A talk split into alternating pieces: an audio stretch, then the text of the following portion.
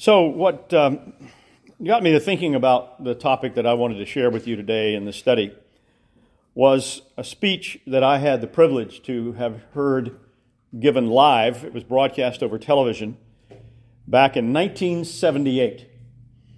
Um, that year, Harvard, in their graduating class, had a guest speaker, the famous Russian dissident and uh, former prisoner of Stalin, Alexander Solzhenitsyn. And uh, of course, he was speaking in Russian, it was being translated. You can read the text of the speech, it was published in book form called A World Split Apart. I have uh, put a link to this on my Facebook page, Dr. Charles H. Roberts, Dr. Charles Roberts, if you're interested in reading more. But here is a quote from that speech, which, by the way, his speech did not win him any friends at all among the left leaning types at Harvard and the media. He said, and I quote, a decline in courage may be the most striking feature that an outsider observes and notices in the West today. Now, let me stop again. In case you don't know, uh, Solzhenitsyn spent decades in some of the most horrific prison camps in Stalin's Soviet Union. So he was a man who knew something about suffering for his faith. He was a dedicated uh, Russian Orthodox Christian uh, world renowned novelist. So, this is the first thing he says. The decline in courage is the most striking feature an outside observer notices in the West, meaning America today. The Western world has lost its civic courage, both as a whole and separately, in each country, in each government, in each political party. Such a decline in courage is particularly noticeable among the ruling intellectual elites, causing an impression of a loss of courage in the entire society. There remain many courageous individuals, but they have no determining influence on public life. Political and intellectual functionaries exhibit this depression, passivity, and perplexity in their actions and in their statements, and even more so in their self serving rationales as to how realistic, reasonable, and intellectual, and even morally justified it is to base state policies on weakness and cowardice. Must one point out that from ancient times, a decline in courage has been considered the first symptom of the end. And that's the end of the, the quote. so, with that in the, in the background, I would like for us to look to see what God's Word has to say to us on the subject, first of all, of cowardice. Uh, and the only place that I've been able to find in Scripture where that particular word, coward or cowardly, is used is in Revelation 21, verse 8. So please turn to that chapter, Revelation 21 and verse 8, where the Apostle John hears the Lord make this declaration. Revelation 21, verses 7 and 8. And I'll do all the readings because I'm doing the recording here. We, we wouldn't been able to, would not be able to hear it if uh, I had you had called on you. So please forgive me for that part of it. Revelation 21, 7 to 8. I'm reading this from the New King James Version. He who overcomes shall inherit all things, and I will be his God, and he shall be my son. But the cowardly, unbelieving, abominable, murderers, sexually immoral, sorcerers, idolaters, and all liars shall have their part in the lake which burns with fire and brimstone, which is the second death. So that word translated cowardly in most all translations, it's, that's the word it's given, except for the King James Version where it's rendered as fearful. It's the Greek word deilos, and here in Revelation, it has a negative, undesirable attribute. Now, this same Greek word is used in Matthew and Mark's account of the miracle of Christ calming the storm on the Sea of Galilee while he and his apostles are out in the boat. And he chides them for being afraid or cowardly in the face of the tempest. And that account, as in the passage of Revelation, cowardice is linked to a lack of faith, a lack of belief. And so let's consider some examples of cowardly fear in the Bible. Uh, turn to Exodus chapter 3, verse 11. Exodus 3, verse 11. When God uh, asked Moses to lead the covenant nation from bondage, do you remember what Moses' immediate reaction to God's announcement was? Here it is in chapter 3 verse 11. I'm reading from the ESV this time. Exodus 3:11, but Moses said to God, "Who am I that I should go to Pharaoh and bring the children of Israel out of Egypt?" Now there may well have been valid reasons for Moses to raise that question, but whatever the reasons for Moses' protest here, there is an element of fear and timidity and a hint of wanting to run from the battle.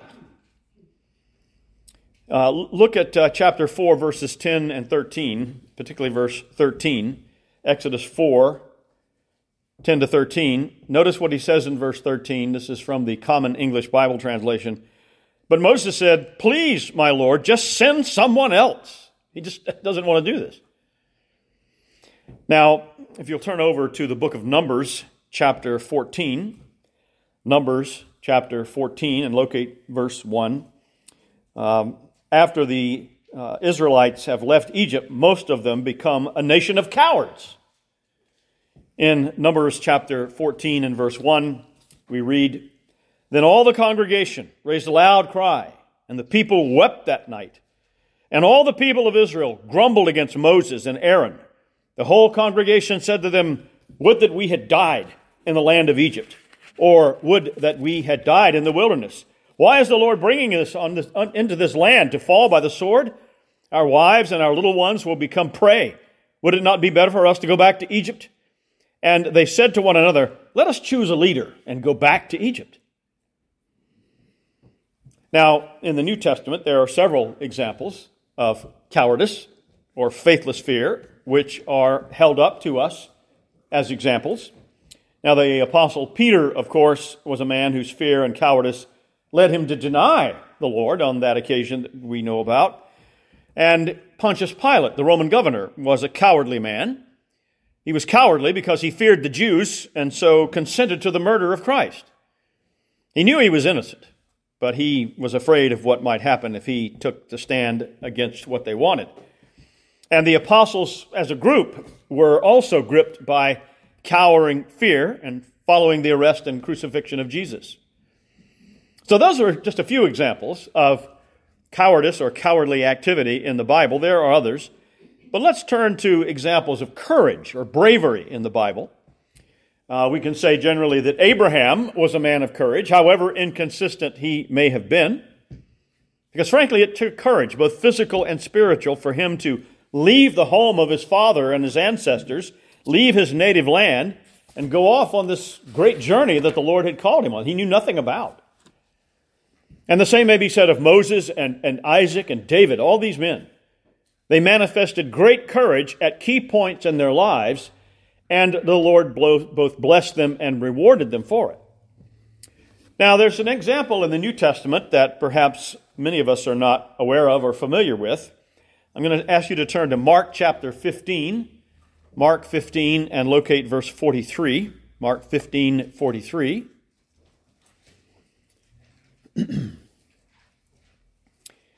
In uh, the New Testament, Joseph of Arimathea was evidently a man of great wealth and position in that society during the time of Jesus' ministry. He was a member of the uh, ruling council of the Pharisees. And now look at what it says in Mark 15, verse 43. Joseph of Arimathea, a respected member of the council, who was also himself looking for the kingdom of God, took courage and went to Pilate and asked for the body of Jesus. And at a time when it would, had gained him nothing, Joseph came forward to ask for the body of Jesus to see that it was given a proper burial. Now, the enemies of Jesus among the scribes and Pharisees would have not liked that very much. And the reason being that they knew that since Rome executed Jesus as a criminal for capital crimes, his body belonged then to the Roman state. That was the rule. And would therefore have been normally buried in a common grave outside the city, which has suited them fine.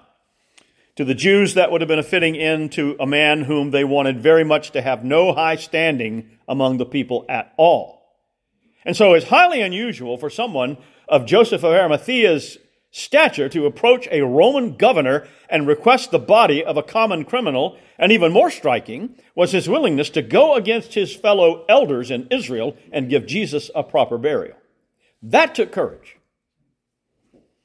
Now, we also gain uh, from considering examples of godly courage from church history. Uh, among the early church fathers, we have numerous examples of men who showed great courage in the face of terrible persecution.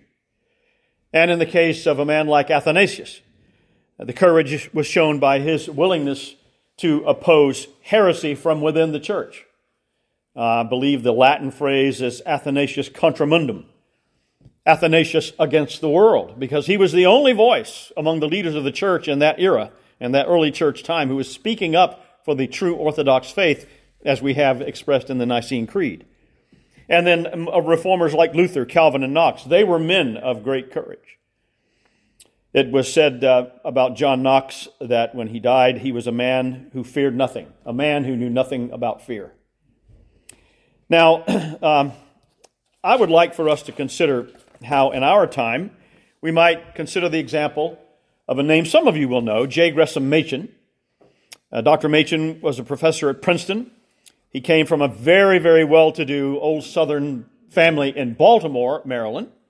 He was raised in the old PCUS, denomination.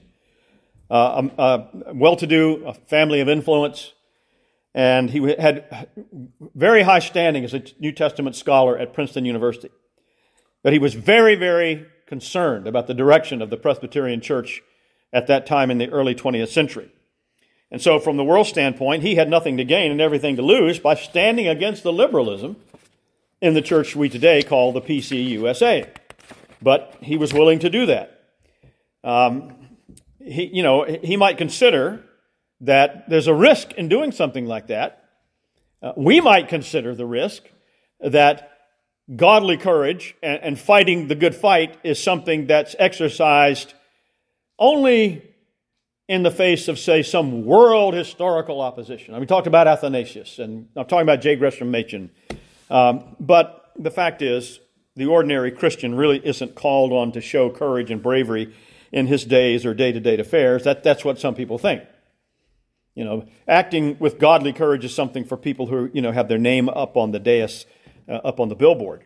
But no, we are called upon to fight the fight and engage the battle.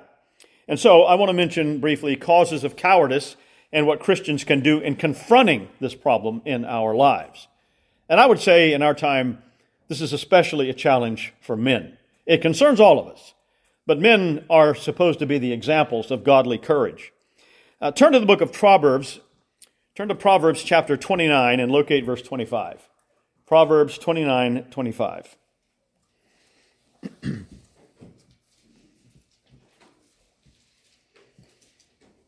Proverbs 29 25. I'm going to read this from a couple of di- different translations to you know, get the, the meaning across.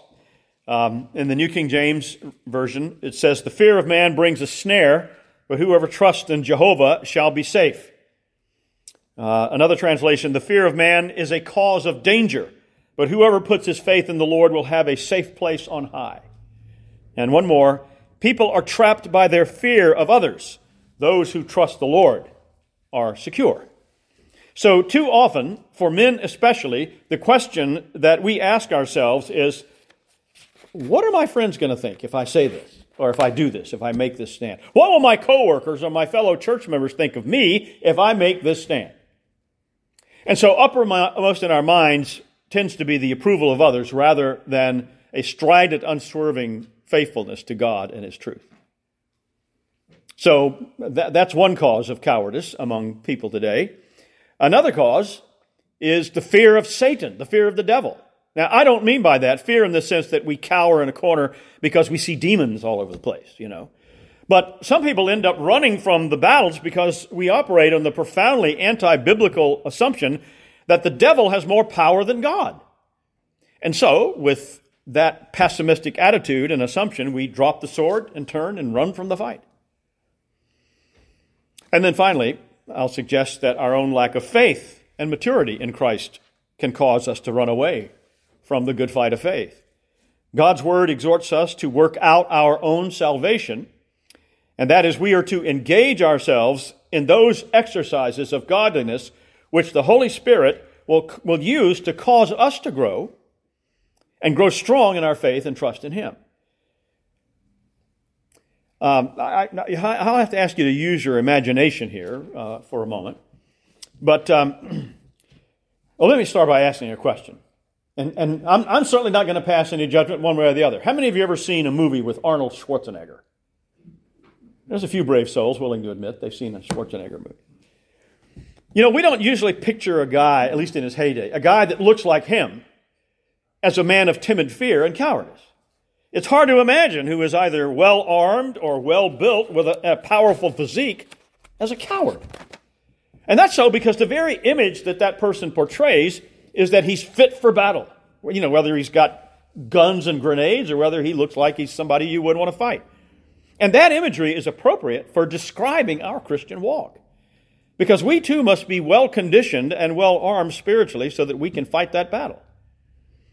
Now, we do need to remember that God is sovereign, of course, and it's ultimately in His strength and alone that we must rest and rely for victory in all of our struggles. But we must never forget that we have our part to play in that. And let's remember that we are Calvinists. We're not quietists. And the scripture commands us to engage the battle and thereby become God's instruments for the furtherance of his kingdom. So, what then can we do to ensure those things in our lives? Well, let me suggest very briefly in closing these four things ponder, pray, and practice. First, we must ponder the Word of God. Since we're in a battle, we must have a battle plan, and that battle plan is given to us in the Bible.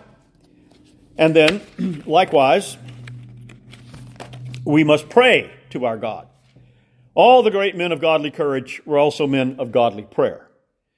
That doesn't mean that uh, you should, at a moment's notice, be able to pray a sermon, so to speak, and eloquently roll words off your lips like a noted orator. But it does mean that you should spend time daily in prayer and meditation with your Heavenly Father. And then finally, we must practice. Spiritual skill is no less skill than physical skill. And I believe the Lord wants us, each of us, to be so living our lives that um, we daily have opportunities to practice our spiritual skills. Maybe in your case, it's setting aside some time to study the Bible or, or theological writings or the history of the church. Maybe it means that you take note of some area in your life where you face great temptation and you daily set aside time to, to practice dealing with that. So let me conclude in leaving you with these words from the man I referred to a moment ago, Dr. J. Gresham Machen. He says, quote, The Christian life is a warfare, after all. Yes, the Christian faces mighty conflict in this world. Pray to God that in that conflict you may be true men, good soldiers of Jesus Christ, not willing to compromise with your great enemy, not easily cast down, and seeking ever the renewing of your strength in the word of and sacraments and in prayer. End of quote.